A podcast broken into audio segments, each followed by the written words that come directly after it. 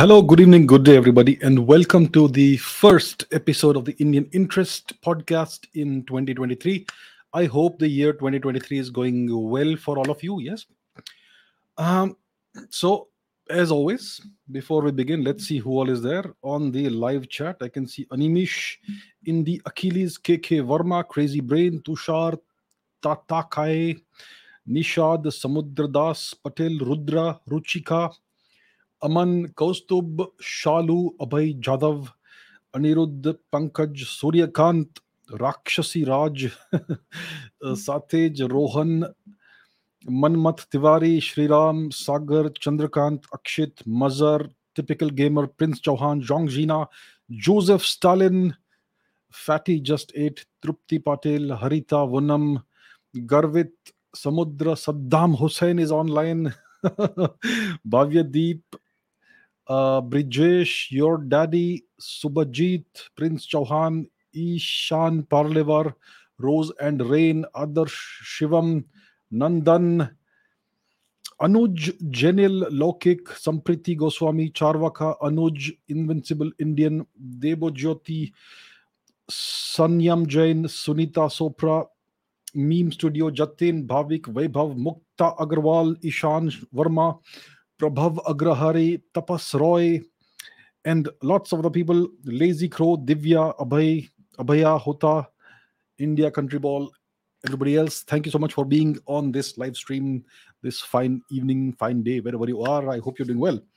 So, this is the first episode for this year and as always lots of interesting and important things events are happening worldwide in the sphere in the domain of geopolitics there is for instance the uh, the news that's emerged that India has uh, rejected the American FA-18 fighter plane and opted for the Rafale Marine uh, f- fighter jet for its aircraft carrier. Uh, I'm not sure if the news is 100% confirmed, but it's very likely that India is going to go for that. That's an interesting development, and there's many many other things happening as well. But today we will not talk about those things. Today, for the first podcast, for the first episode of this year, we're going to focus on India's number one threat, the big threat, the big enemy, the big adversary, which is China. And Chinese expansionism because the re- the reason why China is the number one threat for India and every other nation in Asia is because of China's expansionist policies, tendencies, belligerent uh, policies um, that the CCP, the Chinese Communist Party, has adopted since the 1950s. Yes, it all started with its invasion of Tibet, and there's been other th- other things as well. So. Um, and for the longest time india we in india our media our leaders our politicians the, the people the citizens we all thought of pakistan as the only enemy of india. Even after 1962 even after 1967 even after 1987 we just kept focusing on pakistan. It's only after the the doklam crisis was it 90 2017 was it? Somewhere around then and after the uh, Galwan clashes of 2020, that is when the focus shifted to China. That's when the media started scrambling to understand China. And nowadays, there are Chinese China experts and, and all that. Uh, that's good to see that the, the, focus has now moved towards China, the media especially. Uh, the, for the media, foreign policy always meant Pakistan for the longest time ever. Yeah. Uh, so it's good that the focus has now shifted towards China. China is the real threat, not only for India, but every other nation in Eurasia, in the Asian po- portion of Eurasia. So that's what we're going to talk about. We're going to talk about the Chinese expansionist policies, uh, China's uh, territorial claims. There are stated territorial claims that China has, and there are unstated chi- territorial claims that China has. You know, there are active claims and there are dormant claims that will be reopened when the time is right. That's what the Chinese Communist Party will do. So, uh, what are these territorial claims all about, and, and what on what basis do the Chinese make these territorial claims? First of all, let me put something on the screen so that you understand what sort of territorial claims the Chinese have stated and unstated. Uh, this is a tweet by what looks like a pro-China account or whatever. It says land land lost by China after the fall of the Qing dynasty. Right now, please understand that um, some of the maps I'm going to put on the screen will not represent what our perception and our claims on our territory is. But for the sake of understanding what the Chinese claim and what other perceptions are, I'm going to put certain maps on the screen. Let's not get emotional. Let's be realistic. This is all for the uh, for the purpose of of explaining what's going on and what the Chinese claim.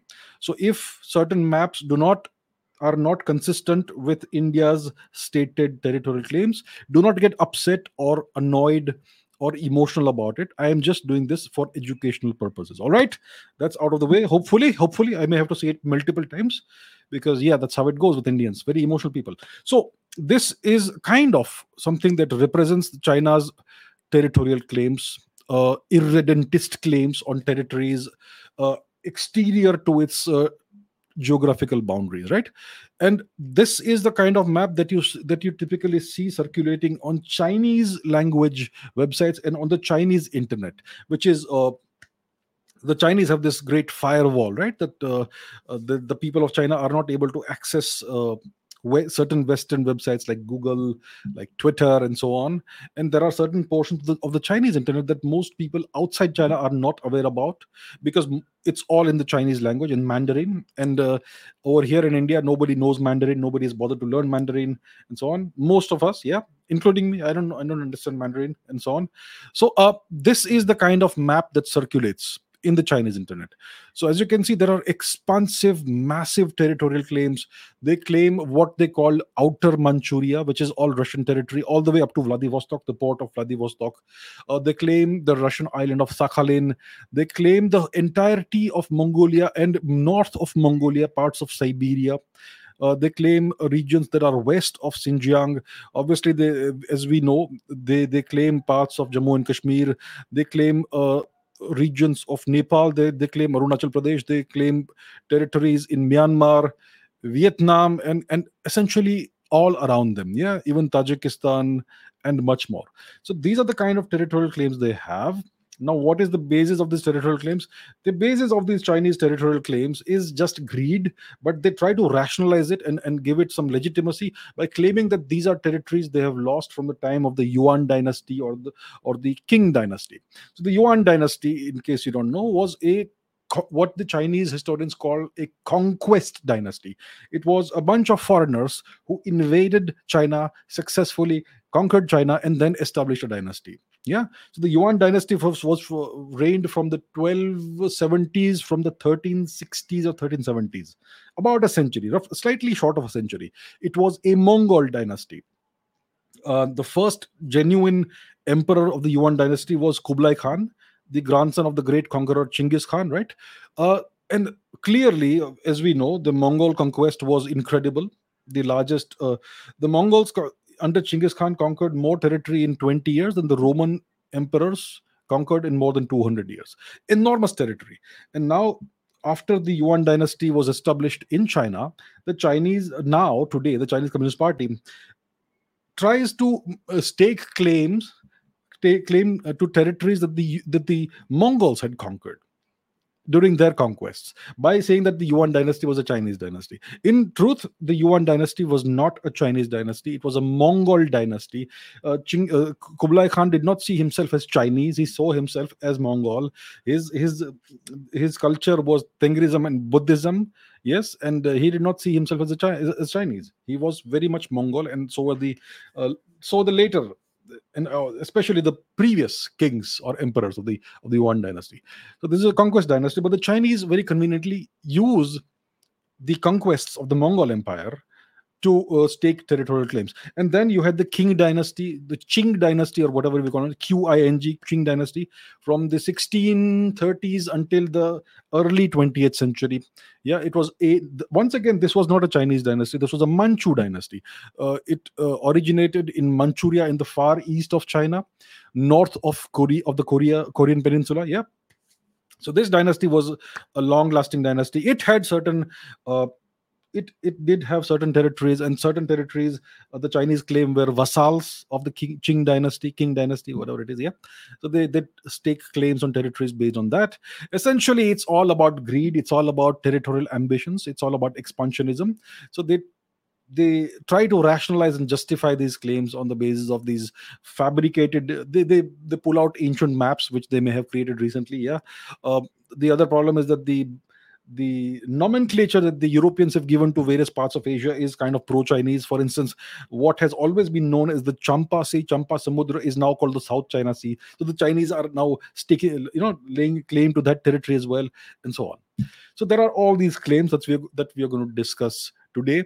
Uh, so this is one. This what you see in the screen is one example of Chinese expansionism of what they perceive to be territories they have lost. Here is another one which is even more expansive. Yes, once again, this is a Chinese language map. I don't know from what date it is, but as you can see, they are claiming Malaysia, they're claiming the entirety of Southeast Asia, they're claiming much of Myanmar, Burma as well, and and so on. You know, parts of India, parts of the temporary nation of, of Pakistan.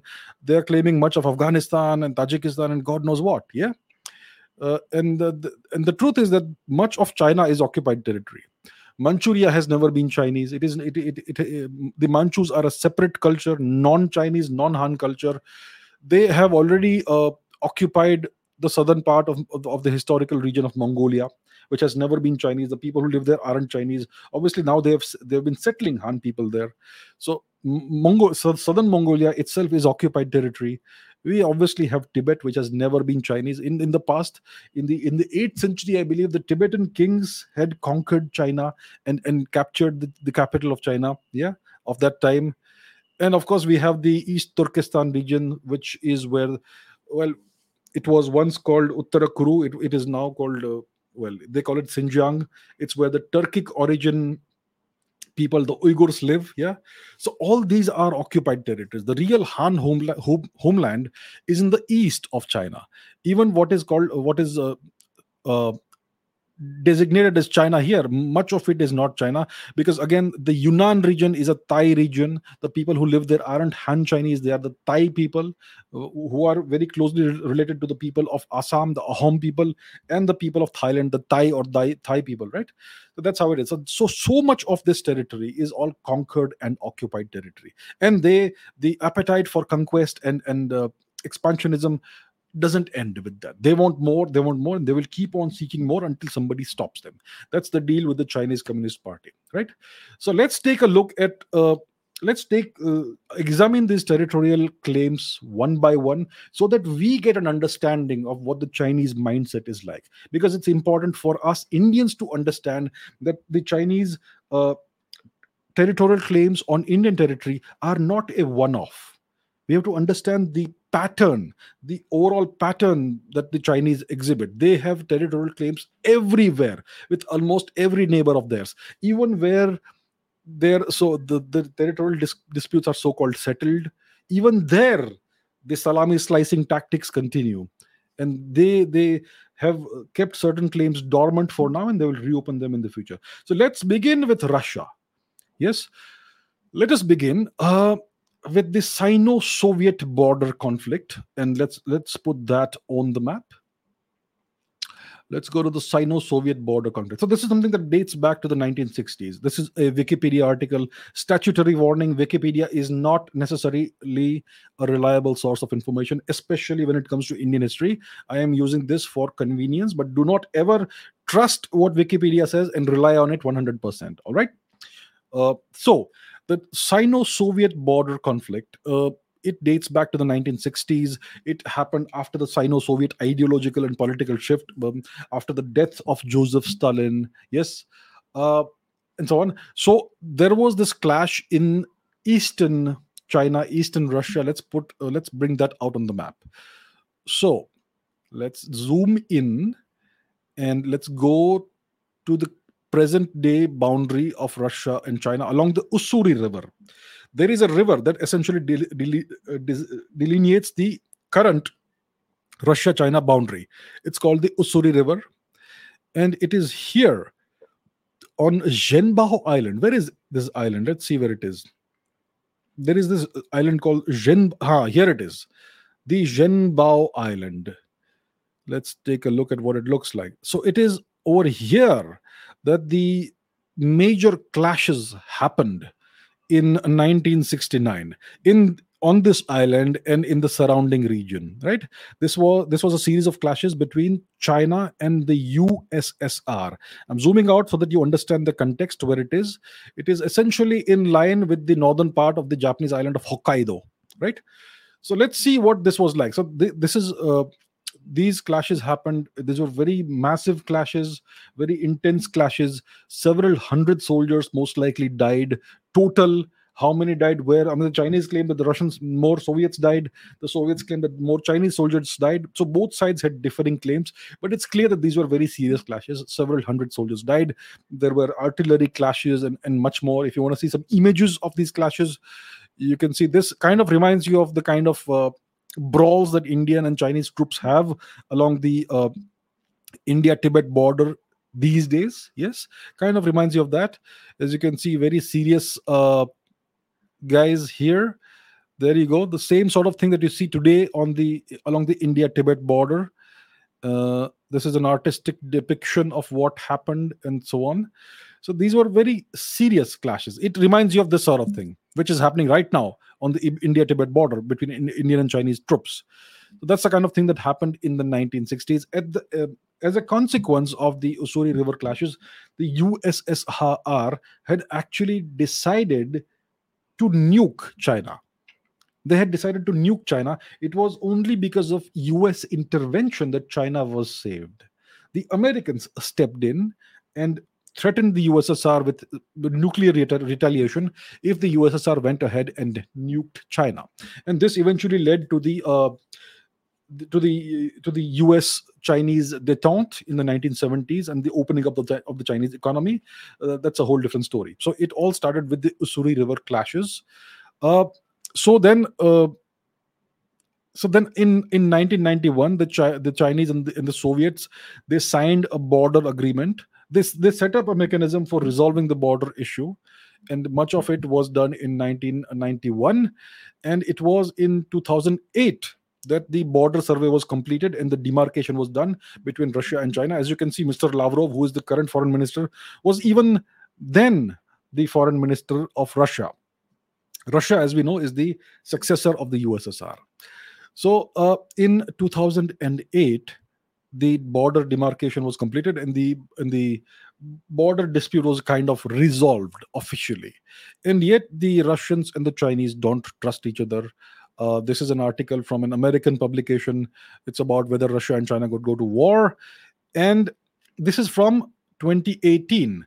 It says that in June 2018, Russia armed a fourth brigade in the far east of Russia with the deadly Iskander M short range ballistic missile system. Yeah. So there are now twice as many brigades equipped with these nuclear capable missiles on the Chinese border than in any other Russian military district. The Iskander M has a range of about 500 kilometers, which puts China squarely in its sights. So, this Russian ballistic missile does not target Beijing, but it certainly targets China. Yeah. And south of the border, China has reportedly moved the Dongfeng 41 and ICBM intercontinental ballistic missile capable of com- uh, carrying multiple warheads to its northernmost province, which is uh, uh, which is Man- which is Manchuria, right? So that's the kind of tensions that we still have between Russia and and and uh, and China. But to and and in recent times we have heard China speaking about Vladivostok. So the Russian port of Vladivostok is its is its easternmost port. It's over here. It is very close to North Korea. It's very close to the, to the Korean peninsula. This port here it is a co it is a port that kind of freezes for two three months in the winter but it's uh, it's where their pass it's where the russian pacific fleet is is stationed close to vladivostok. It's a very important port. Uh, the chinese claim this territory of russia. And uh, in, in in recent times the chinese chinese level uh, chinese language publications have once again raised the the specter of claiming Vladivostok and what they call Outer Manchuria by referring to Vladivostok by its so-called Chinese name and all that. So as you can see, the the, the this territorial dispute, which is de facto resolved, is from the Chinese perspective a dormant territorial dispute. When times change when time when in, in, a different time in the future when the situation is more advantageous for china they will certainly reopen this dispute. They even claim the sakhalin island this island which is in the middle of the screen right now. This is a russian island. The chinese claim that the the, the people of sakhalin used to pay pay tribute to the, to the qing dynasty the qing dynasty at some point in the in the past. They said that they were vassals of the qing dynasty. And uh, that's why uh, from that perspective, this island should belong to China. They have all these wonderful justifications and rationalizations of their ridiculous uh, territorial claims. Uh, so that's about Russia. And of course, when it comes to the USSR, the USSR encompassed much of what is now Central Asia Tajikistan, Kyrgyzstan, Turkmenistan, Uzbekistan, Kazakhstan, eh, Azerbaijan, and so on. So uh, there are if you if you zoom in here uh, at the Tajikistan China border, you will see that Google is displaying the border with a dashed line, which indicates that Google supports the Chinese perception that this border is disputed. You will find something very interesting if you look at Google Maps. Google always supports Chinese territorial claims or, or Chinese perceptions of where the boundaries are disputed.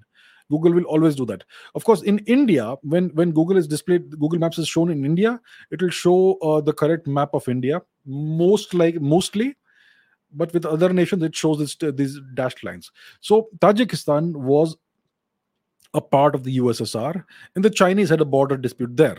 Yes. So even today, this border, the Chinese claim is disputed. Uh, so the China and Tajikistan signed a border agreement in 2011 yeah and uh, as part of this border agreement between china and tajikistan uh, the nation of tajikistan turned over about a thousand square kilometers of territory of the of the Pamir Mountains region to China. The Tajiks were forced. I mean, they they uh, as part of the negotiations and negotiated agreement, the Tajiks gave away about a thousand square kilometers of territory to China. As you can see here, this is from uh, 2011 again. Tajikistan cedes land to China in the Pamir Mountains region. It is a region that uh, that encompasses Tajikistan, uh, Xinjiang, present-day China, and Afghanistan.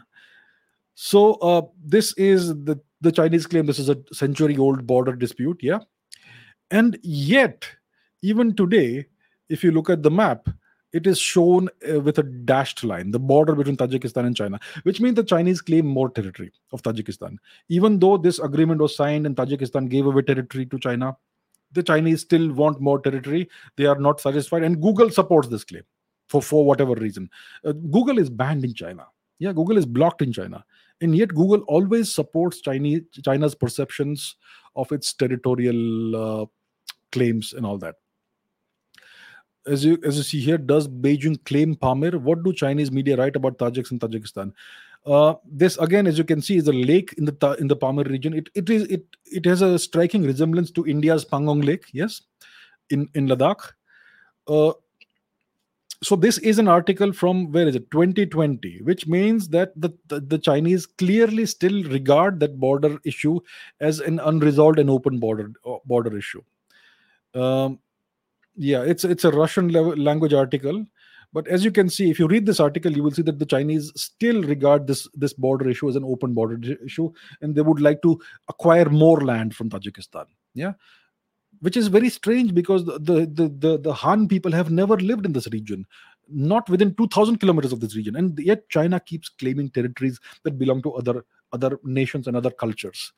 Uh, so here it is again Tajikistan, another victim of Chinese belligerence in Central Asia. Uh, and this is the deal. So you may not know this. Most of you may not know this. I I think last week I spoke about the fact that India has a couple of air bases in Tajikistan. Uh, north of Afghanistan, in the west of Tajikistan, yes. Well, the truth is that the Chinese also have a base, a military base, north of Afghanistan's Wakhan corridor and very close to India, to, to, to Kashmir and uh, Ladakh. So there's a Chinese base in the territory that China considers uh, to be its own. There's a Chinese base there. And uh, and, and Tajikistan, in, in case you don't know, is deeply indebted to China. And the Chinese typically leverage this to uh, force the, the nation that is indebted to it, especially Tajikistan in this case, to give China mining rights in its territory. And then slowly they, they, lay claims on the territory and they pressurize the Tajik government to give away more territory to, to, to, to China.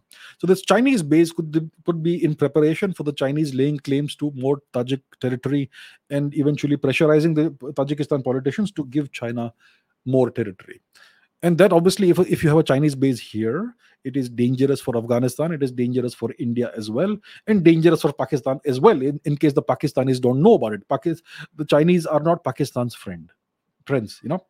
So that is the deal. So it all started with the ussr the dispute with the ussr and the chinese used that to lay claims to regions in central asia as well. So that is the situation right now. This border dispute between China and Tajikistan is still open, despite the 2011 agreement in which Tajikistan handed over a thousand square kilometers roughly of territory to the Chinese. The Chinese are not satisfied. They are never, ever, ever, ever satisfied, no matter what you do to appease them. Please understand this, my dear Indian viewers. I'm sure viewers from other nation, nations will understand this better and will have a more realistic and pragmatic approach to geopolitics but uh, it is very important for indians to understand this. No matter what you do to appease china they are never satisfied. They always want more. Appeasing china is seen as a sign of weakness. That's how the chinese communist party sees any attempt at appeasing them. It means that there is there is an opportunity for more and more so Tajikistan is right now under pressure from China. India obviously has a couple of air bases in uh, western Tajikistan. So India is doing its its part to uh, kind of support Tajikistan in a mutually beneficial manner. Uh, the air bases are not aimed at China, like I've said in the past. They are aimed at uh, at uh, essentially at Pakistan and maybe also to to safeguard uh, various and, and to support the Afghan uh, interests as well. So that's the deal with Tajikistan. Now, that's not where it all ends. There is so much more when it comes to uh, China's territorial claims. You, we have dealt with Russia, the Ussuri River clashes, the Zhenbao Island where it all went down. You have Outer Manchuria, you have Vladivostok, you have Sakhalin that the claim, and you have the Chinese claims on Tajikistan. The Chinese may also claim certain territories in the Siberian region. You know, because let's let's once again go to the map. Uh, where's the map? Uh, where is the map? Here's the map. So if you see the uh, China-Russia border, you will see that there is a massive amount of uh, shared border in the east. Yeah, in in uh, in the Manchuria region, China's Manchu China's present-day Manchuria region. Yeah, but there is also this territory over here, north of Urumqi, which is about 50 kilometers or so I don't know. It's maybe 10 kilometers, maybe maybe 40 kilometers. It's not a very long boundary, but it is another bo- boundary that in uh, that uh, China and Russia have. It is likely that the Chinese claim some territory territories in Siberia as well. Obviously, it is not a stated claim, but it is a claim that they will open in the future when they feel that the situation is advantageous for them. So, when it comes to Russia, the Chinese have multiple stated and unstated claims on Russian territory. Right now, the claims are dormant. Now, right now, they are essentially unstated, most more or less. But in Chinese language media, there are, you know, uh, references to these claims from time to time. Uh, so that's the deal with when it comes to Russia and China. Chinese claims on Russian territory. Now let's talk about Japan. So uh, let's once again go to the map. Once again, go to the map. Here's the map. All right. So when it comes to Japan, let's let's take a look at Taiwan. We will come to Taiwan, sure. But if you look at Taiwan, you will understand the Chinese claims on Japan. So Japan is this nation here. It's it's an archipelago. It's a it's a number of islands. You have the northernmost island of Hokkaido. You have the Kuril Islands, which are currently uh, occupied by the Russians, and you have the Russian now the, the, Japanese Eastern territories, the southern, southern, southern territories, for instance, you have Okinawa here in the south, which is the large great island, the last great island in the south, and then you have these islands here. The easternmost Japanese island is Yonaguni, which is maybe I would say about 100 kilometers from Taiwan itself. it's the easternmost territory of Japan. Now, if you go north of Yonaguni, if you go north of this region, you you can see this little these little islands over here. Yeah. And this is what Google calls Senkaku Islands, Diao Yu Dao Islands, or Diao Diao Yu Tai Islands. So these are also Japanese islands. Let's uh, put the satellite imagery in place. It's a bunch of islands which belong to Japan, and the Chinese claim these islands. The Chinese have their own name for these islands. They call them the Diaoyu Islands or whatever it is written over here. And uh, right now, there is this territorial dispute, this tussle going on. So the Chinese routinely send their ships to sail through these waters. Uh, they send their fishing vessel, vessels in these waters. They send their naval vessels, uh, navy vessels in this in this uh, in these waters they have overflights by chinese air force planes over these japanese islands and it's it's uh, ratcheting up the tensions the japanese also are now sending their navy and air force in the region so this is a place it's it's a, essentially a bunch of rocks essentially it is but this has become a, a, a flashpoint uh, territorial dispute between Japan and China. So that is an issue that the Chinese have with Japan. Uh, as apart from that, the Chinese don't claim currently any other Japanese territory. It's all about the Senkaku Diaoyu Islands. It's about pressurizing pressurizing the Jap- Japanese. So that is a dispute that the Chinese have with Japan. Now let's talk about Mongolia. So as we know, the great Mongol conqueror, the great Shri Chinggis Khan, conquered China not once but twice. And the complete conquest of China was completed by Chinggis Khan's son, uh, the second Khan of the Mongols, the second Khagan of the Mongols, Ogodei Khan. Um, and Chinggis Khan's grandson, Kublai Khan, was the first emperor of the Yuan dynasty of China. He was Mongol. It was not a it was not a Chinese dynasty. It was a Mongol dynasty, a conquest dynasty. And now the Chinese used the conquests of the Mongol Empire to, to stake claims to territory. So we know that Mongolia, present day Mongolia, was part of the Mongol Empire. Yes.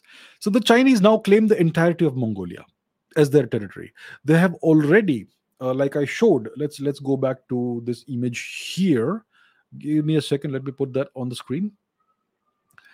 Uh, so, as you can see, southern Mongolia, which is the southern half of the traditional territory of Mongolia, is already under Chinese occupation. It has never belonged to the Chinese people. It is a land that traditionally has always belonged to the Mongol people and the Mongol nation. That this is southern Mongolia is already under Chinese occupation, and the Chinese actually claim the entirety of Mongolia and they justify this by claiming that it was part of the territory of the yuan dynasty uh, or something like that yeah so the chinese claim the entire nation of mongolia and they have never given up their claim on this it is something currently the reason why mongolia is currently free right now is because it is a nice buffer territory between china and russia the Chinese and the Russians both do not want to have an even longer shared border because both nations are extremely distrustful of each other. The Chinese fear the Russian uh, military might and the nuclear uh, arsenal that the Russians have, which the Chinese can't even dream to match. And the Russians uh, also uh, they fear they, they are they are wary of the Chinese expansionist tendencies and the incredible economic might that the Chinese have amassed in the past uh, three, four decades since the late 1980s and the corresponding military strength that the Chinese have acquired. So both nations are extremely wary of each other. They do not trust each other, and that's why it's it is really good to have a big buffer state in between, which is essentially today a harmless state. Mongolia is not a great military power, economic power, or any such thing. Yeah, it's mostly empty huge territory that is mostly empty very few the population of mongolia is very small so it it it uh, serves an important uh, purpose as a buffer state between Russia and China. That is the only reason why Mongolia is free today. If the Chinese decide to invade Mongolia today, there's nothing the Mongols can do about it. Or if the Russians mm-hmm. decide to invade Mongolia today, there's nothing the Mongols can do about it. So Mongo- Mongolia is currently in this precarious position. Yeah Uh, so that's the deal. So the Chinese claim Mongolia. The Russians have never actually claimed Mongolia. They did, uh, well, they did employ Mongolia as, as a satellite state or a vassal state during the days of the USSR. Yes, Mongolia was a socialist uh, socialist nation in those days. They essentially ended the imperial dynasty uh, of the Khans, and they, they had their own communist party and all that. That's a whole different history. Uh, so Mongolia is in a precarious position. The Russians don't claim Mongolia, but, but the Chinese have a claim on Mongolia. It is not a justifiable claim, but it is there anyway. Might is right in geopolitics. Might is always right. So that is the deal. Mongolia is part of China's territorial claims. As you can see, the Chinese want everything. They want the whole world. They claim every nation. Let's talk about Korea. Uh, let's go back to the map and take a look at Korea. So Korea again. In in in the past, so as you can see, the Korean Peninsula used uh, in case you don't know it used to be a unified peninsula under various korean dynasties and, and kingdoms yes. Uh, today the korean peninsula is divided into two regions north korea and south korea. This all goes back to the 1950s the days of the korean war. At that time there was no sino-soviet split ideological and, and political split. Joseph stalin was still in power in the ussr uh, and and and mao zedong was in power in china and the Americans and the Chinese went to war in the Korean Peninsula, and the Chinese were able to drive the Americans back up to this. I don't know what they call which parallel they call it. There's this line, the the the ceasefire. Or, or the dividing line between there's been no ceasefire obviously the korean war is technically still on ceasefire has never been signed so the americans were pushed back by the chinese it was essentially a war between the Americans and the Chinese. Uh, the North Korean forces were Chinese proxy forces. Yeah. So now we have this dividing line. So, so, so Korea is divided. And the Chinese have from time to time made statements that essentially claim that Korea also belongs to China. Uh, you can uh, you can google it I, I haven't googled it but you can you can find references to that the chinese from time to time make statements that essentially say that the Chinese claim uh, either partly or fully the Korean peninsula uh, because apparently it was un- uh, it was a vassal state of various uh, imperial dynasties of China at various points in time. Uh, so essentially, right now, North Korea is a China's Chinese puppet. It's a Chinese vassal. Uh, it is under de facto Chinese control, and South Korea, as we know, is under permanent US military occupation. So, so the Korean Peninsula is divided between China and the US. Yeah. So the Chinese have territorial claims here as well, and they would like to see the Americans evicted from South Korea whenever it happens in the future. It's a long term game. Yeah. Maybe in the next 50 years, maybe in the next 20 years, who knows when. But that's how it is. So there are Chinese claims on the Korean Peninsula as well. Now, obviously, uh, we have Taiwan, and we we have discussed Taiwan many many times. Uh, the Chinese obviously regard Taiwan as a renegade province. After the end of the Chinese Civil War, in which the communists under Mao Zedong prevailed, the uh, the the uh, the losing forces of of Chiang Kai-shek were forced to uh, moved to this island of Taiwan where they've set up their own government. They call it the Republic of China, ROC, and they have essentially the same territorial claims as the Chinese Communist Party. The Taiwanese claim Arunachal Pradesh, the Taiwanese claim Tibet, the Taiwanese claim Tajikistan, the Taiwanese claim Ladakh. The same. It's the same story. They are the same actually. They have very much the same uh, um, mindset and worldview. So the Chinese Communist Party claims Taiwan is a renegade province. Now, you may not know this, but there are a couple of Taiwanese islands very close to mainland China, which have not been taken over by the Chinese Communist Party. So, if we click here, it's uh, this is Fujian, Taiwan. Okay, uh, China. Uh, where are those islands? It's very close to the Chinese mainland. Is it this one here? okay, I am maybe it's this one here. Let's see. Is it this? Yeah, this is the island which belongs to which is currently under Taiwanese control. It's very close to China. and that's the deal. So the Chinese claim Taiwan as a renegade province, and they have made it clear that they will not rule out the use of military force to regain Taiwan. And this will happen in the future. Is that's what the Chinese say. So clearly, Taiwan is a very major territorial claim that the Chinese have, and obviously, it is it is historically uh, well. If you look at the history of Taiwan, the original people of Taiwan are what they call the Taiwanese Aboriginal people, who were subjugated and subdued and defeated by the Chinese, the Han Chinese, the invaders. And now Taiwan is a Chinese island, a Chinese uh, speaking and Chinese majority, more or less, island. But the true culture and the true inhabitants are the so-called Taiwanese Aboriginal people. So anyhow, China has a territorial claim on Taiwan. So that is the deal. Now let's come to uh, uh, what they call the South China Sea. So one of the greatest uh, disservices the the the Europeans, the Westerners, have done uh, to the world is renaming territories as per what they saw, as per as per their worldview. For instance, there is this region which is now called the South China Sea. For close to 2000 years, it was called the, Champa Sea. Champa Samudra. There was this kingdom called the Champa Kingdom. It was a Hindu and Hindu kingdom, uh, present day Vietnam and Cambodia. Let's see if we can put that on the map. That region. Give me a second. Here it is. So let's go there. So this is what Google calls the South China Sea.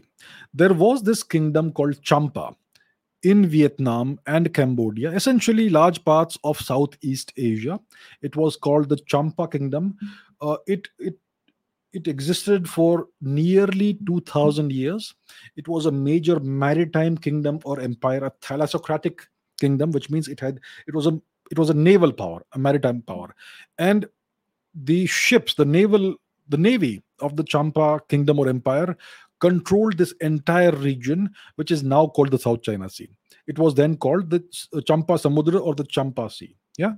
And at one point in time, Champa was a vassal of the Chola Empire because we know that the Cholas conquered Southeast Asia all the way to the Philippines.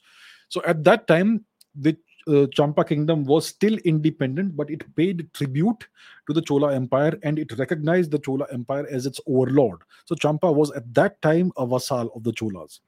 But Chol, uh, but Champa existed for nearly 2000 years, and the South China Sea should rightfully be called the the, the Champa Sea.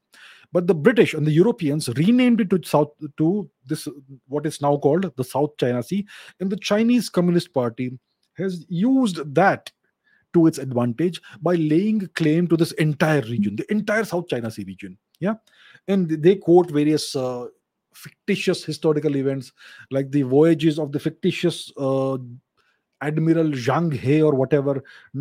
The story of Zhang He doesn't appear until the until, until the early 21st century.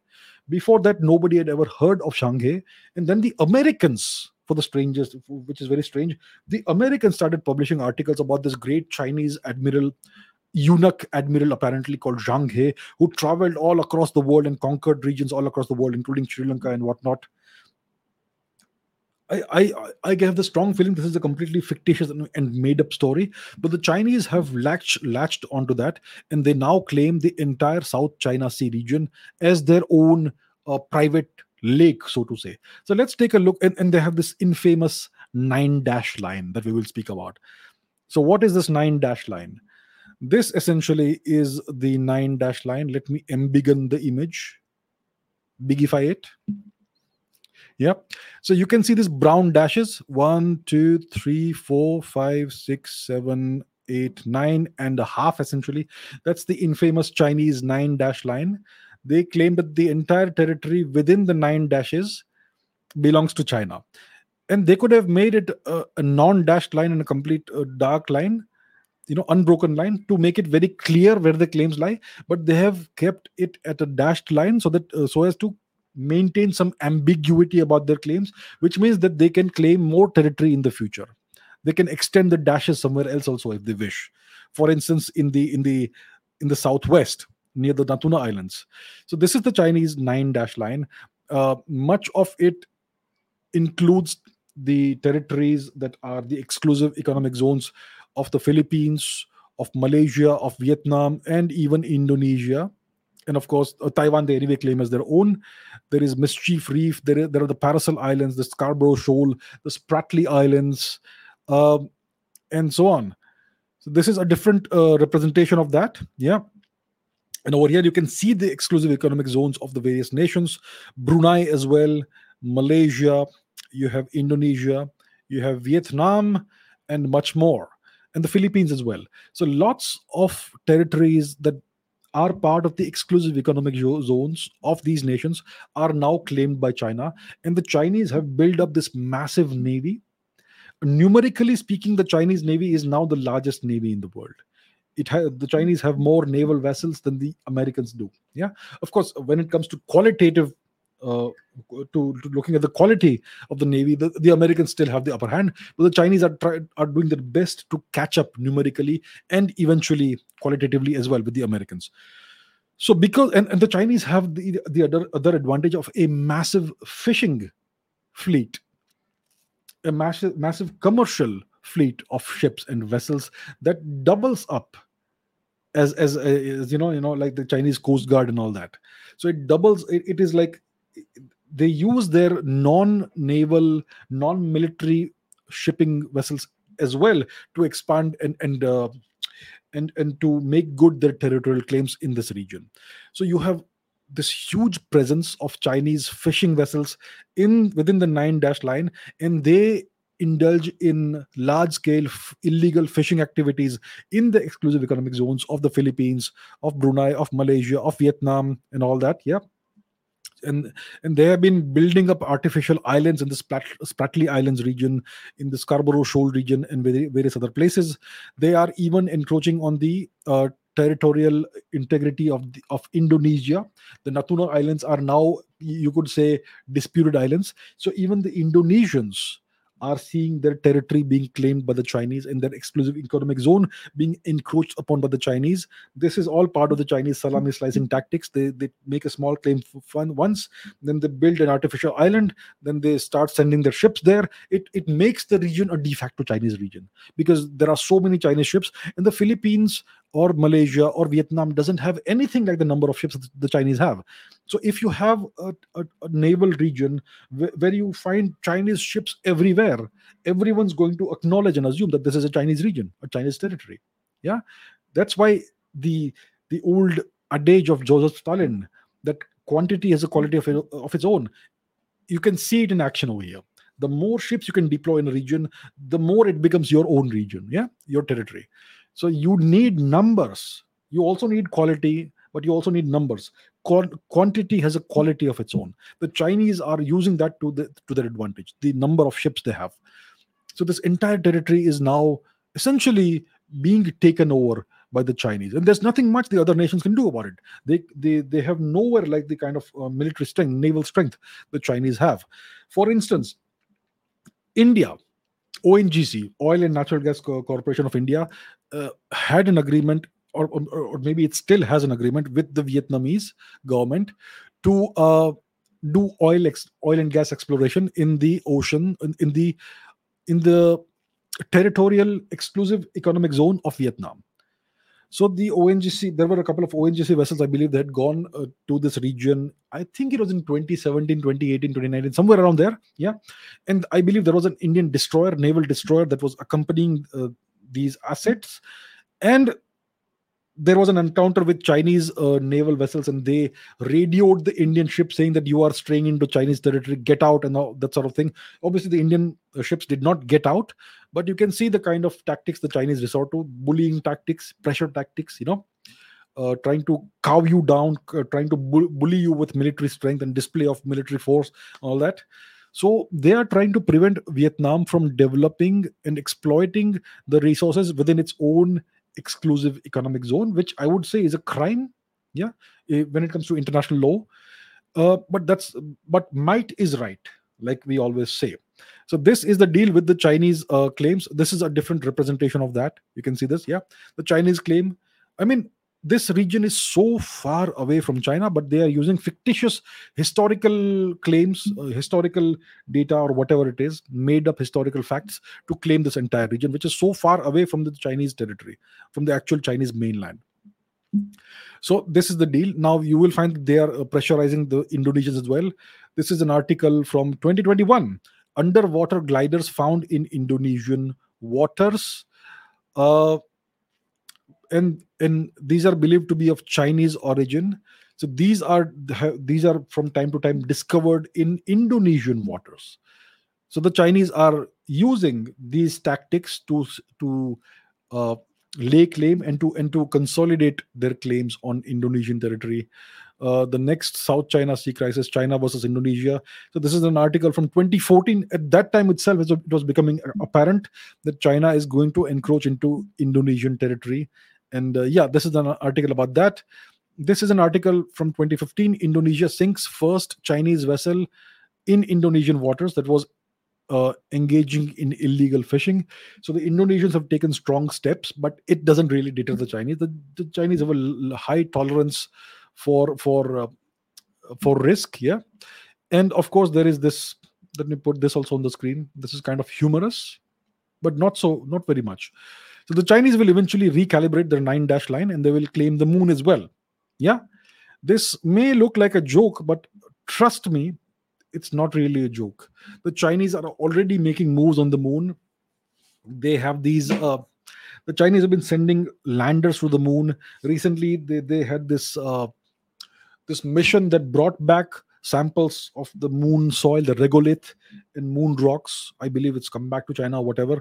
So they are step by step systematically making a move on the moon as well. And that's why India needs to be very, very India needs to be cognizant of that. India cannot afford to be left behind when it comes to the moon race. The future obviously is in space space exploration. That's a new that's the next frontier for humanity. India cannot be afford to be left behind. So the Chinese are very clear about what they want, and eventually they will make they will stake claims to lunar territory as well. So this may look like a joke, but it's not really a joke. This has to be taken very seriously.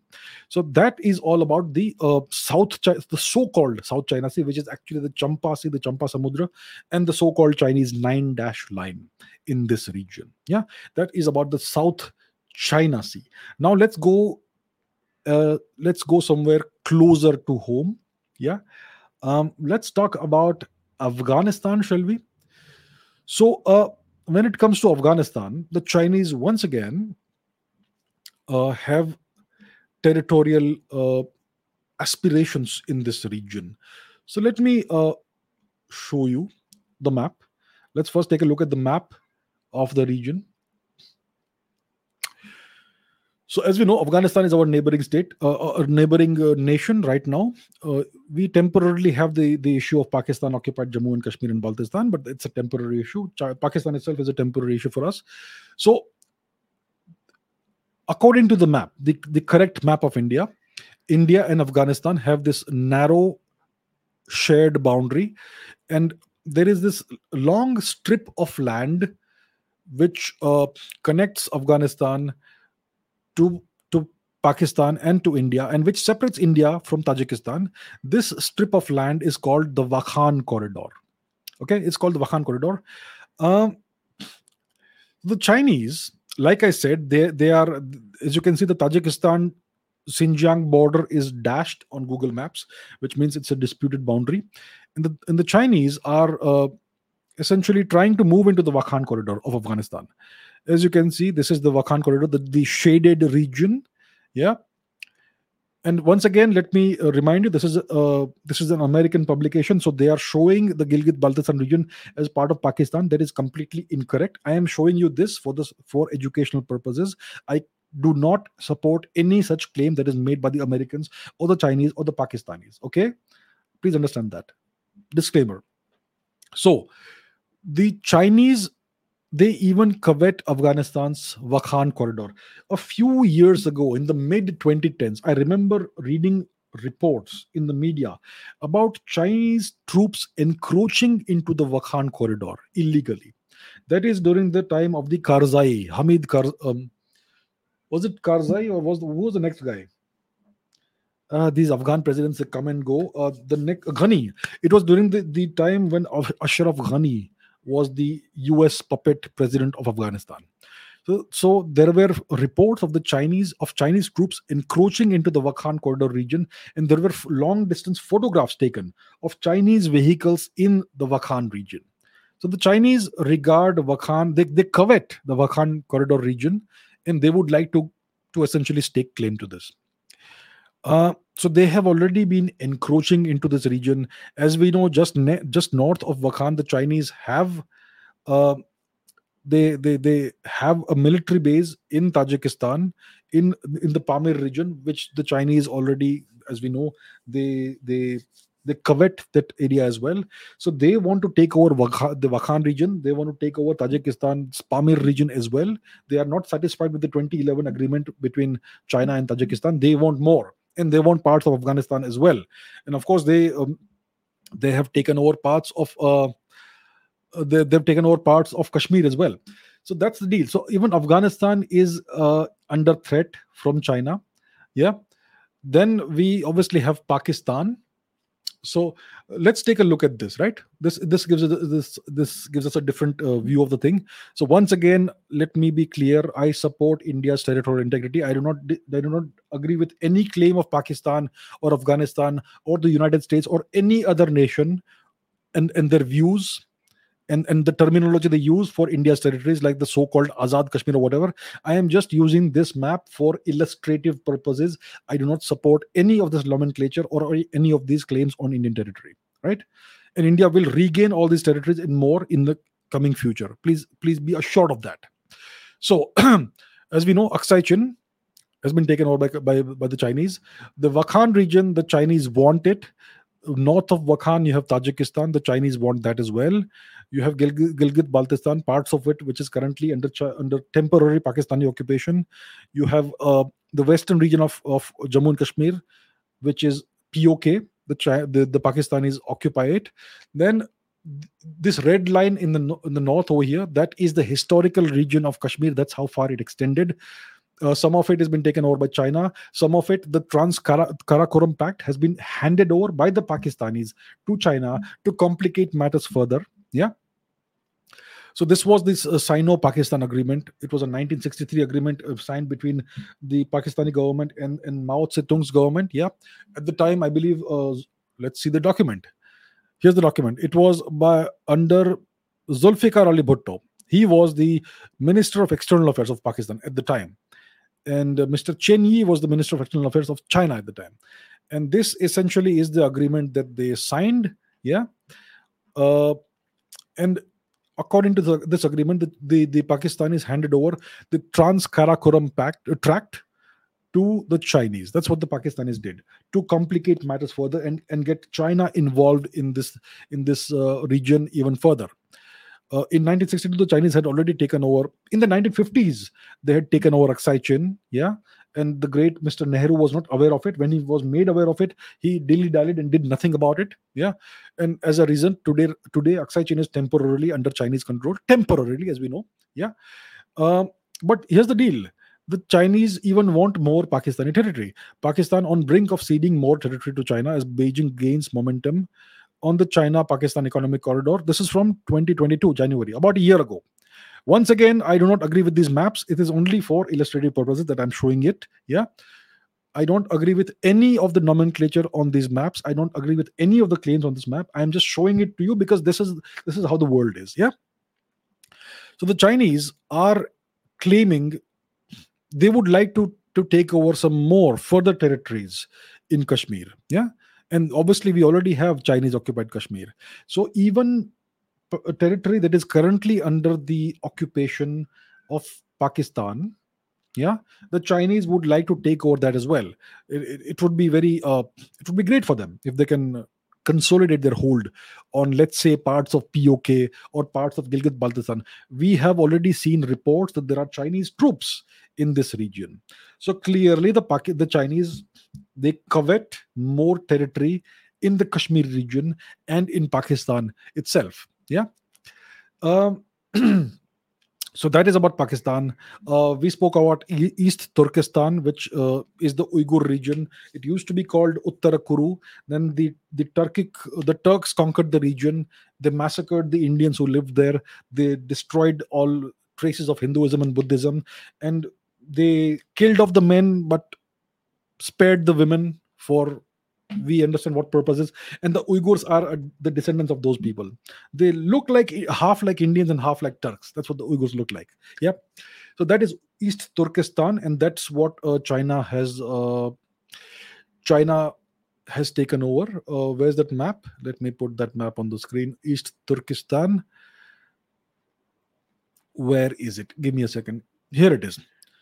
So the light blue region which has which has urumqi and kashgar the old name the true the correct name of kashgar was kashinagar that's what it was called in the past before before the chinese took over. Even after the turkic takeover of the region kashgar was called kashinagar but now it's called kashgar. Um, uh, so yeah so east turkestan was taken over by by the by the chinese about a century and a half ago maybe a century ago. Yeah it's a, it's a long long history. Now apart from that let's take uh, let's talk about and as we can see tibet also is part of that. Tibet has been taken over. The chinese invaded tibet in 1950 it is uh, it is very important for us to understand that also. Uh, until the 1950s t- until 1950 tibet was independent. Yeah? And tibet essentially was an indian protectorate. It was india's responsibility to take care of tibet. But mr nehru he did not protect tibet let alone let alone protecting tibet he actually helped the chinese to in, in in their attempt to invade tibet. He supplied the invading chinese soldiers large quantities of rice without which they would have starved. So it is thanks to mr nehru that the chinese were able to invade and conquer tibet. Once that happened they started laying claims on indian territory. It's all thanks to the great magnificent prime minister of india mr nehru. Yes and that gave rise to other things as well so now let's talk about the Chinese five fingers policy or whatever they call it. Let's put that on the screen. So this is something that Mao Zedong used to speak about. The five fingers of Tibet. So the five fingers of Tibet, according to Mao Zedong, were uh, Ladakh, Nepal, Sikkim, Bhutan, and Arunachal. Ladakh obviously is an integral part of India.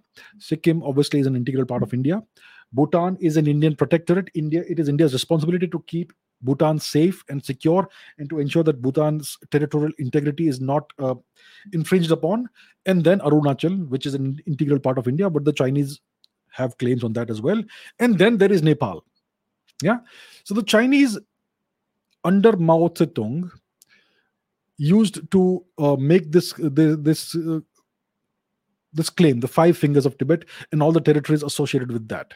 Now, this policy was put in cold storage in the 1960s. Uh, the, China, the, the claims over the five fingers were asserted emphatically and frequently from 1958 to 1961 over the Peking and Lhasa radio systems. Yeah. This policy was never discussed later in Chinese public statements. It is officially dormant now, but you will see that this is an article from 2017. This is a Chinese language article. It is, uh, I am showing you the automatic machine translation into English. Now let's see what they say. They have reopened the Five Fingers issue. Um, Mao Zedong once vividly likened Tibet to Bhutan, Sikkim, Nepal, Tibet, and Ladakh as a relationship between palms and fingers although India has taken away Tibet's five fingers, five fingers still has the centripetal force for Tibetan culture and so on. So, so they are again opening up the claim on the five fingers, which is Nepal, Ladakh, Sikkim, Bhutan, and Arunachal Pradesh. So the Chinese would like to take over all these territories, including Bhutan, including Nepal, including Arunachal Pradesh, including the whole of Ladakh, including Sikkim. This is Chinese expansionism in in well in public in full public display. So now let's talk about Nepal. So these days, the Nepalese politicians are very friendly with China, aren't they? We know that. Uh, now we have this this guy, Pushpa Kumar Dahal, Mr. Prachanda, who has now become the prime minister of Nepal. It is said that uh, the Chinese Communist Party had a hand in creating this coalition and uh, bringing about this arrangement by which Mr. Pushpa Kumar Dahal has become the Prime Minister of Nepal. This is a very recent event in this this month itself, in the last one month itself. Uh, in the previously he was part of a pro-India coalition, Mr. Mr. Prachanda, but now he is back. He seems to be back in the pro-China camp. Yeah, Nepal is playing a very dangerous game by consorting with China. It is a very dangerous game they are playing. The Chinese claim the entirety of Nepal. I have shown you a, a, different map. Let me put that on the screen once again. The Chinese claim the whole of Nepal as part of the five fingers policy or uh, five fingers claim. And according to this map, they, they claim parts of Nepal. According to this map, they claim the whole of Nepal and so on. Yes. So the Nepalese have to be very careful in their dealings with China. The Chinese are not Nepal's friends. Now, let's take a look at what's happening right now when it comes to China and Nepal. Let's put something else on the screen. This is an article from November 2022, just a couple of months ago just a couple of months ago.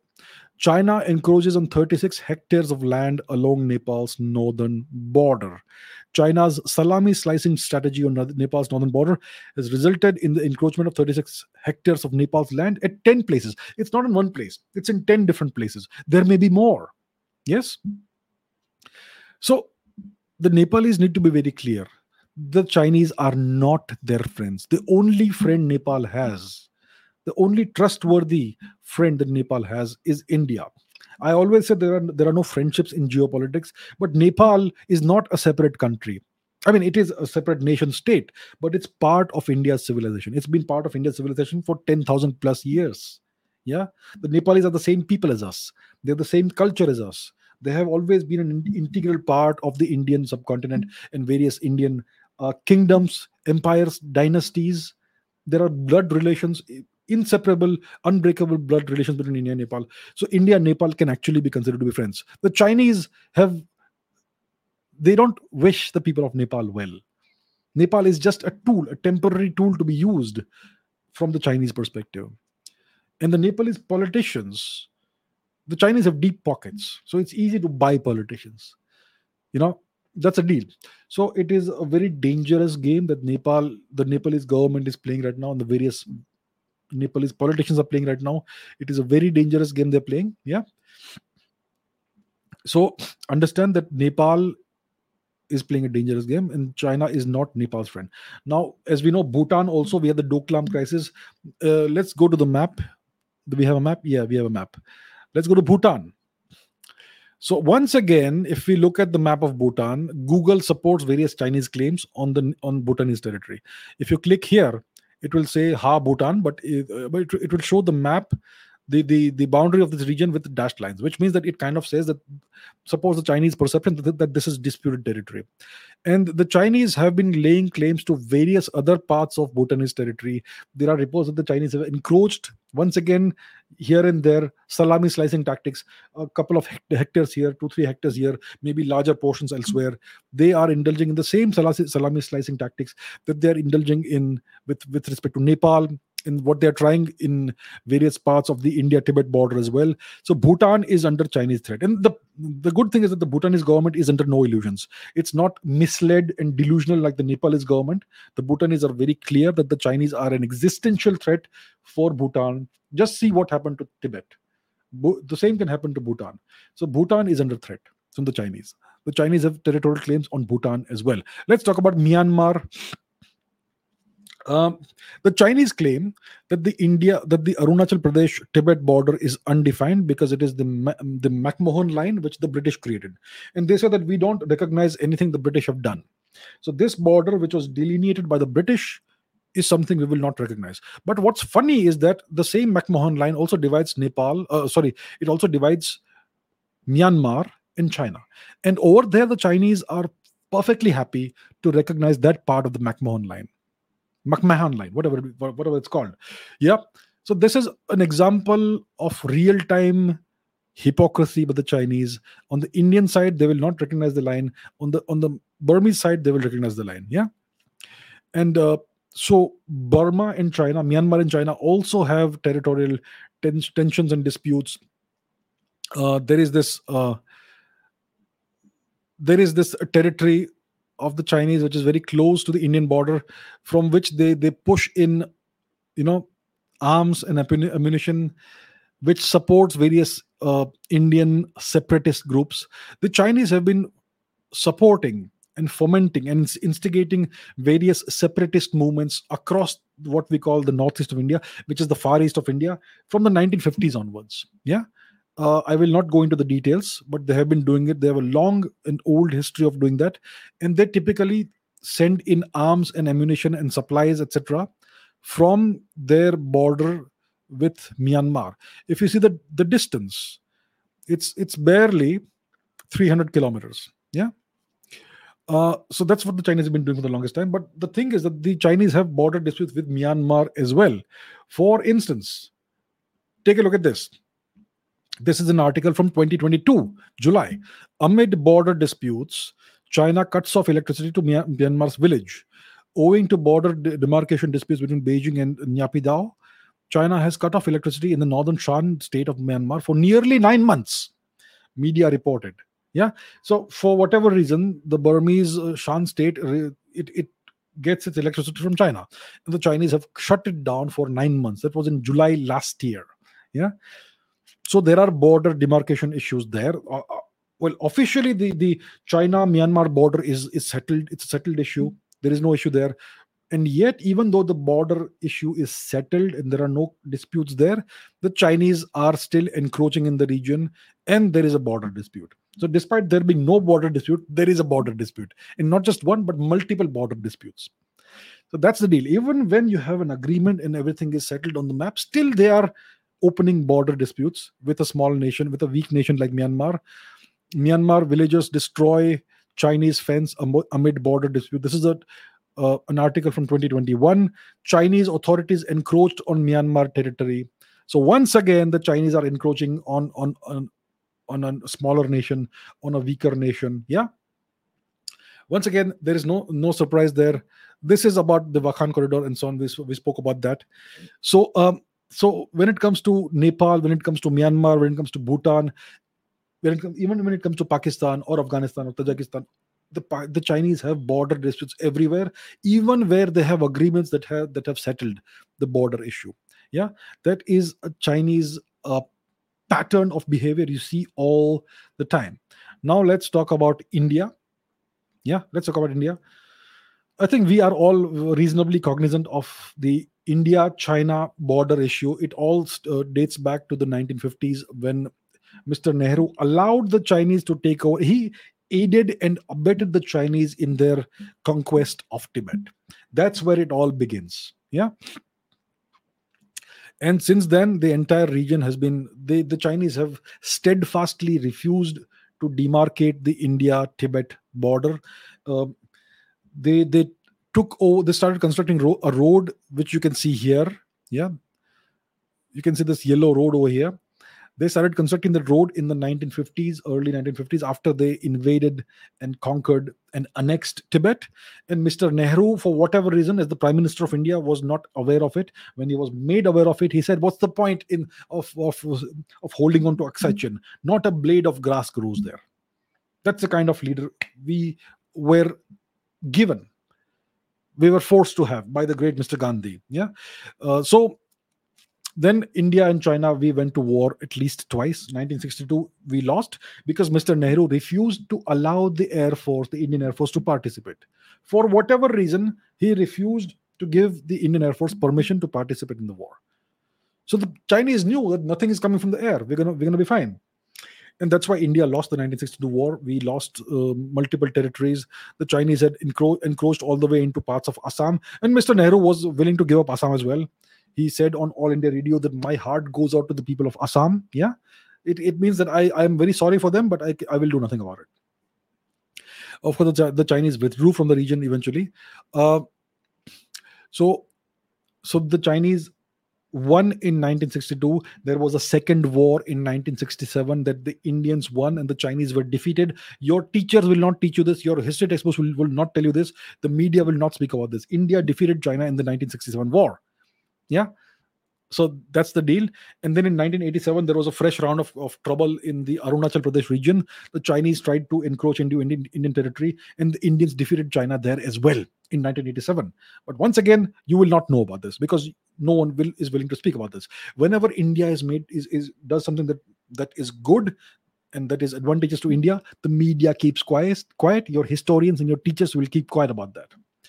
So india defeated china in 1967 and in 1987 the sum chu clashes uh, so that's the thing.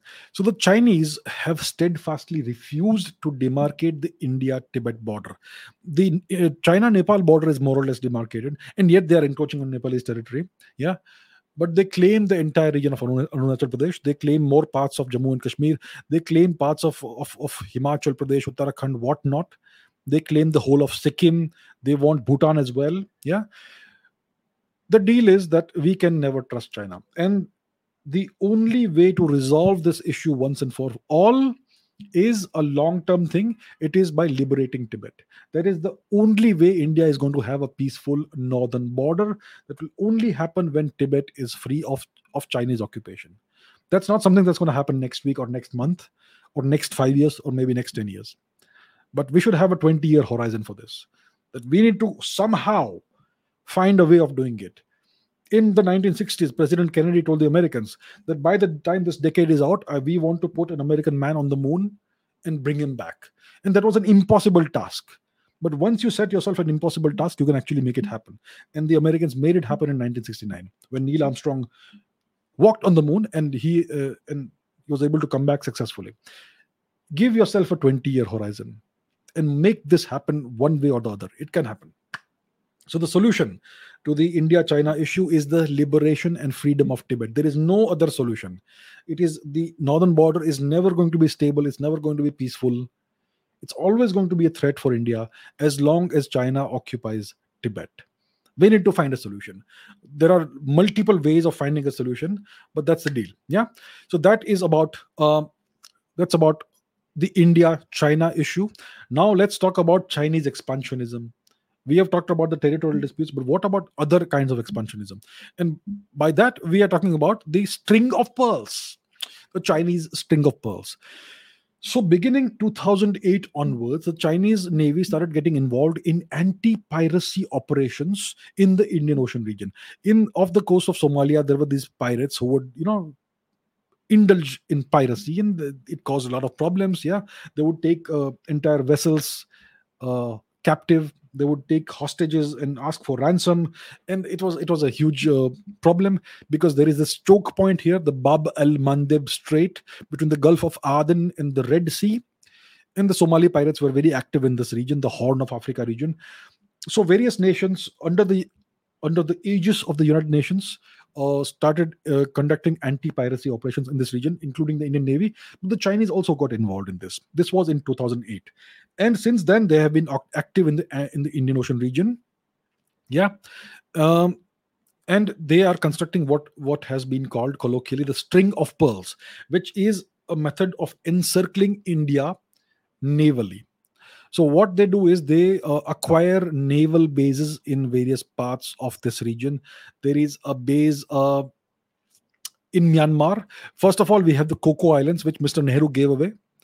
So Mr. Nehru gave away the Coco Islands to Burma, and the Burmese handed over, handed it over to the Chinese. Today, you have an extensive Chinese uh, presence. This, as you can see here, there is an airstrip here, and there is a an electronics electronic uh, listening signals intelligence station over here which the chinese are operating yeah so this is all thanks to mr nehru so this is one of the pearls in the string of pearls uh, then you have a port in uh, in uh, myanmar it's called the Kiao or something port. So they have a port in Myanmar. They also have a Hambantota, which is a port in the south of Sri Lanka, which they have acquired on a 99 year lease during the Rajapaksa days. it's very easy to you know to get uh, politicians to do what you want if you have deep pockets. So they have acquired that. They also covet parts of the maldives the marao atoll in the maldives yeah. They would like to establish bases there. They already have some presence there the chinese yeah. Then you have djibouti the port of Djibouti, which is uh, like it's a dual use port. The Americans use it, even the Chinese use it. I've shown this in the past. I will not zoom in and show you the Chinese presence there, but it is there. And obviously, we have Gwadar, which is in Pakistan occupied Balochistan temporarily. Yeah.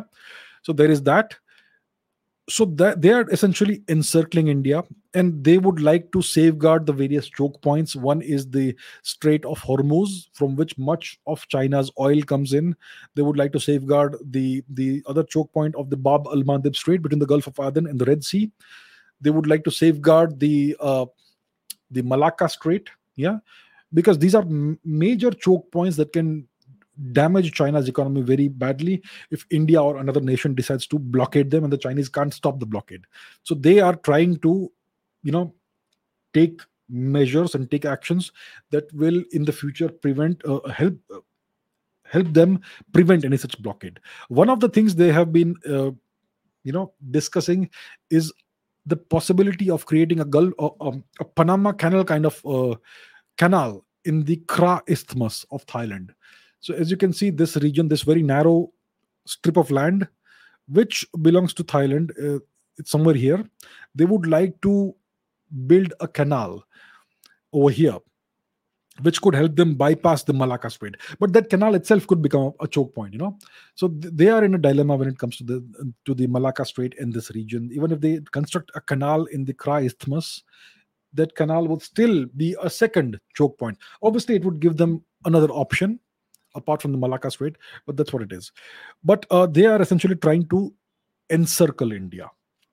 One of the things they would like to do is to manage the choke points, and the other objective is to encircle India at sea. And they would eventually like to become the major Indian Ocean naval power. India always makes the statement that the Indian Ocean is our strategic backyard. Well, words and slogans don't change reality you have to take action on the ground. India needs to invest in a more more massive navy. We need more naval assets. We need more submarines. We need more surface vessels. Like the like what the chinese have done in the south china sea there are hundreds of chinese vessels visible at any given point in time in the south china sea. There is constant patrolling. When you have constant visible patrolling it means that region is yours. What is india doing about that in the indian ocean region?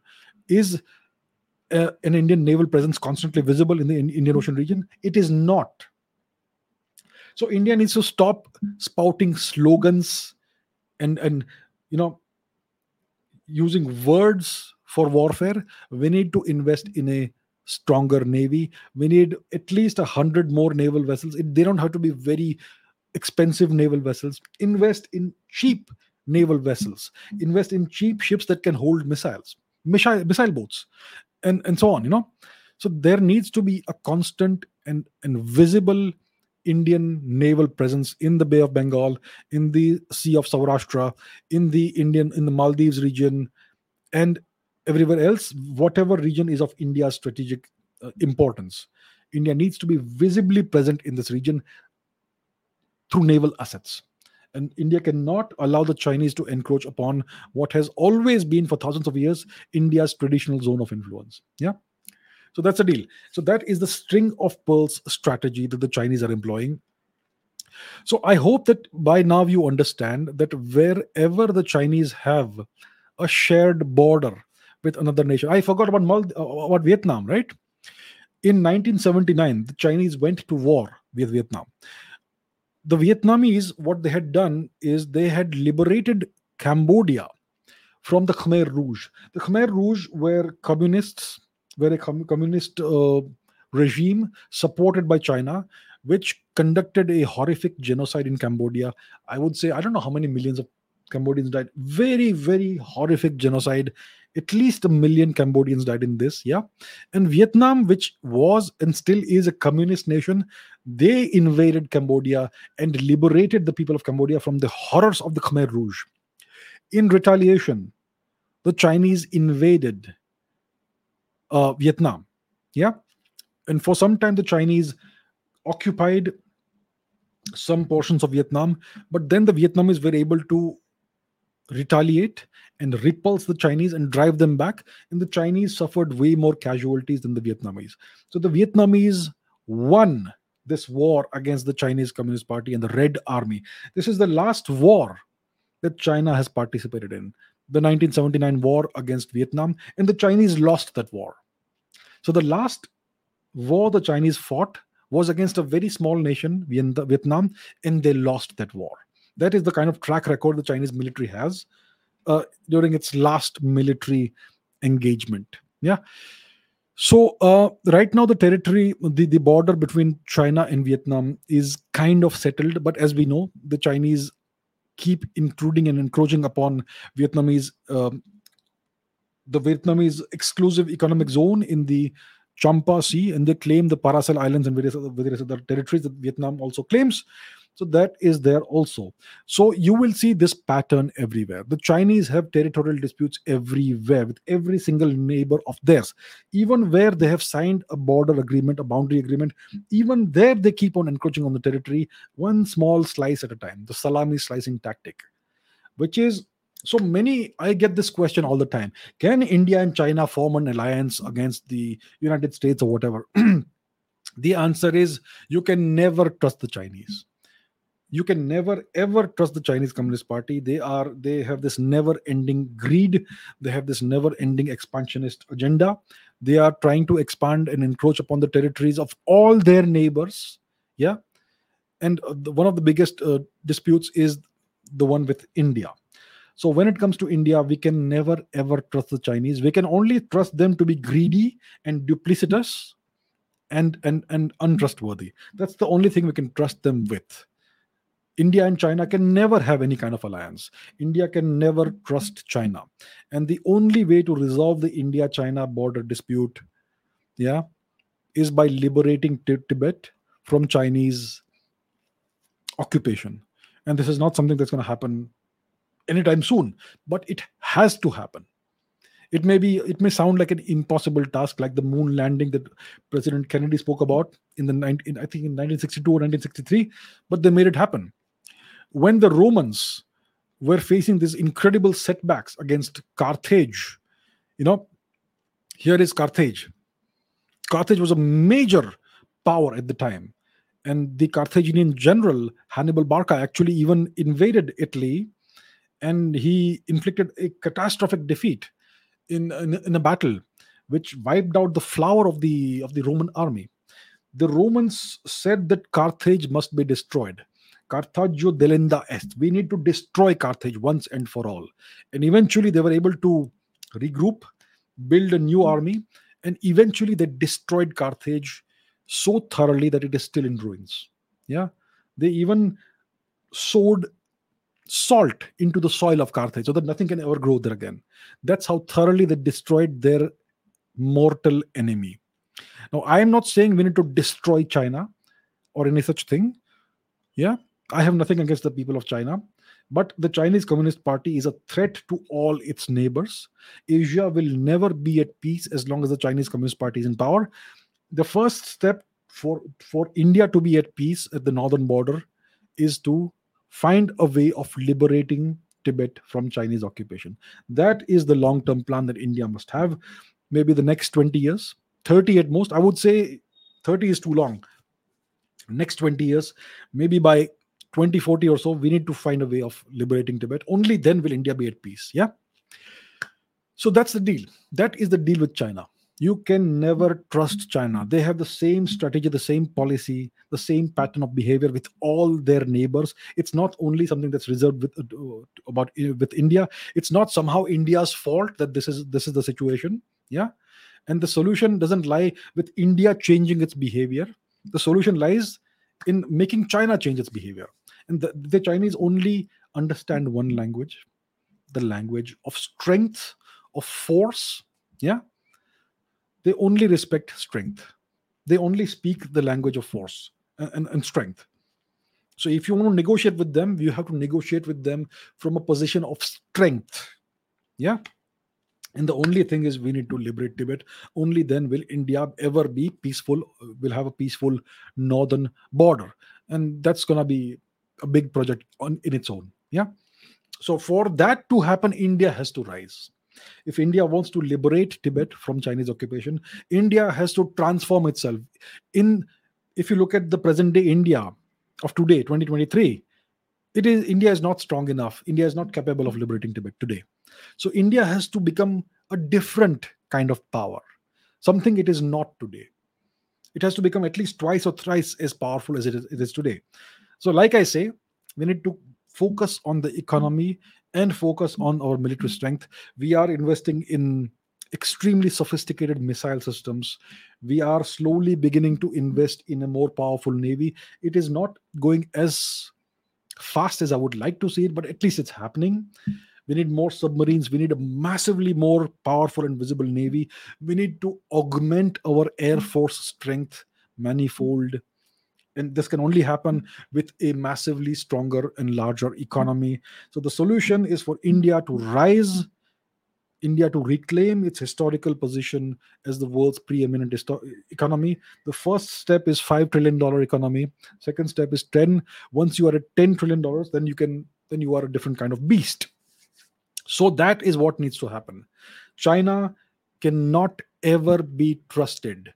BRICS in BRICS, you have India and China and Russia. The only way for BRICS to function in some viable way is for India and Russia to cooperate in counterbalancing China. Even that, even then, I don't see BRICS being a very viable organization, even if it expands significantly and like 10, 15 more nations come into it. And yet, as long as there are these tensions between India and China, BRICS is gonna not function the way it ideally would function. So uh, the only way to make China behave is for them to is to make them fear you. So India needs to become a much larger economic and military power. And for that, we need about we need about a decade of peace. We need to find a way of maintaining peace and not being involved in any major conflict for the next 10 years or so. If we can do that, we'll be in a good position. So that is what I wanted to speak about today. Chinese expansionism and I hope I have thrown a reasonable amount of light on their pattern of behavior, the historical pattern of behavior. They simply can't be trusted, right? And as as we know, lots of other interesting things have been happening this week in geopolitics, but uh, I will not cover any of that today. Today is the first uh, episode of 2023, so I thought I should focus today this one entire episode on india's major threat on the major adversary not only of india but of for every other nation in the asia pacific region in the in, in asia itself. Right? So uh so that's it for today. And uh, i'll speak about other things uh, next week and i will uh, we have two more live streams coming up uh, this week tomorrow we have a podcast with uh, with uh, Dr. with Professor Gautam Desiraju about his new book Bharat, Bharat India 2.0, and on Sunday we have the Ask Abhijit live stream. So I look forward to seeing you in those live streams. Tomorrow's podcast is at 7 p.m., not 9 p.m. So don't miss watching that. So until the next live stream, uh, take care. Thank you for watching, and I will see you very soon. Bye.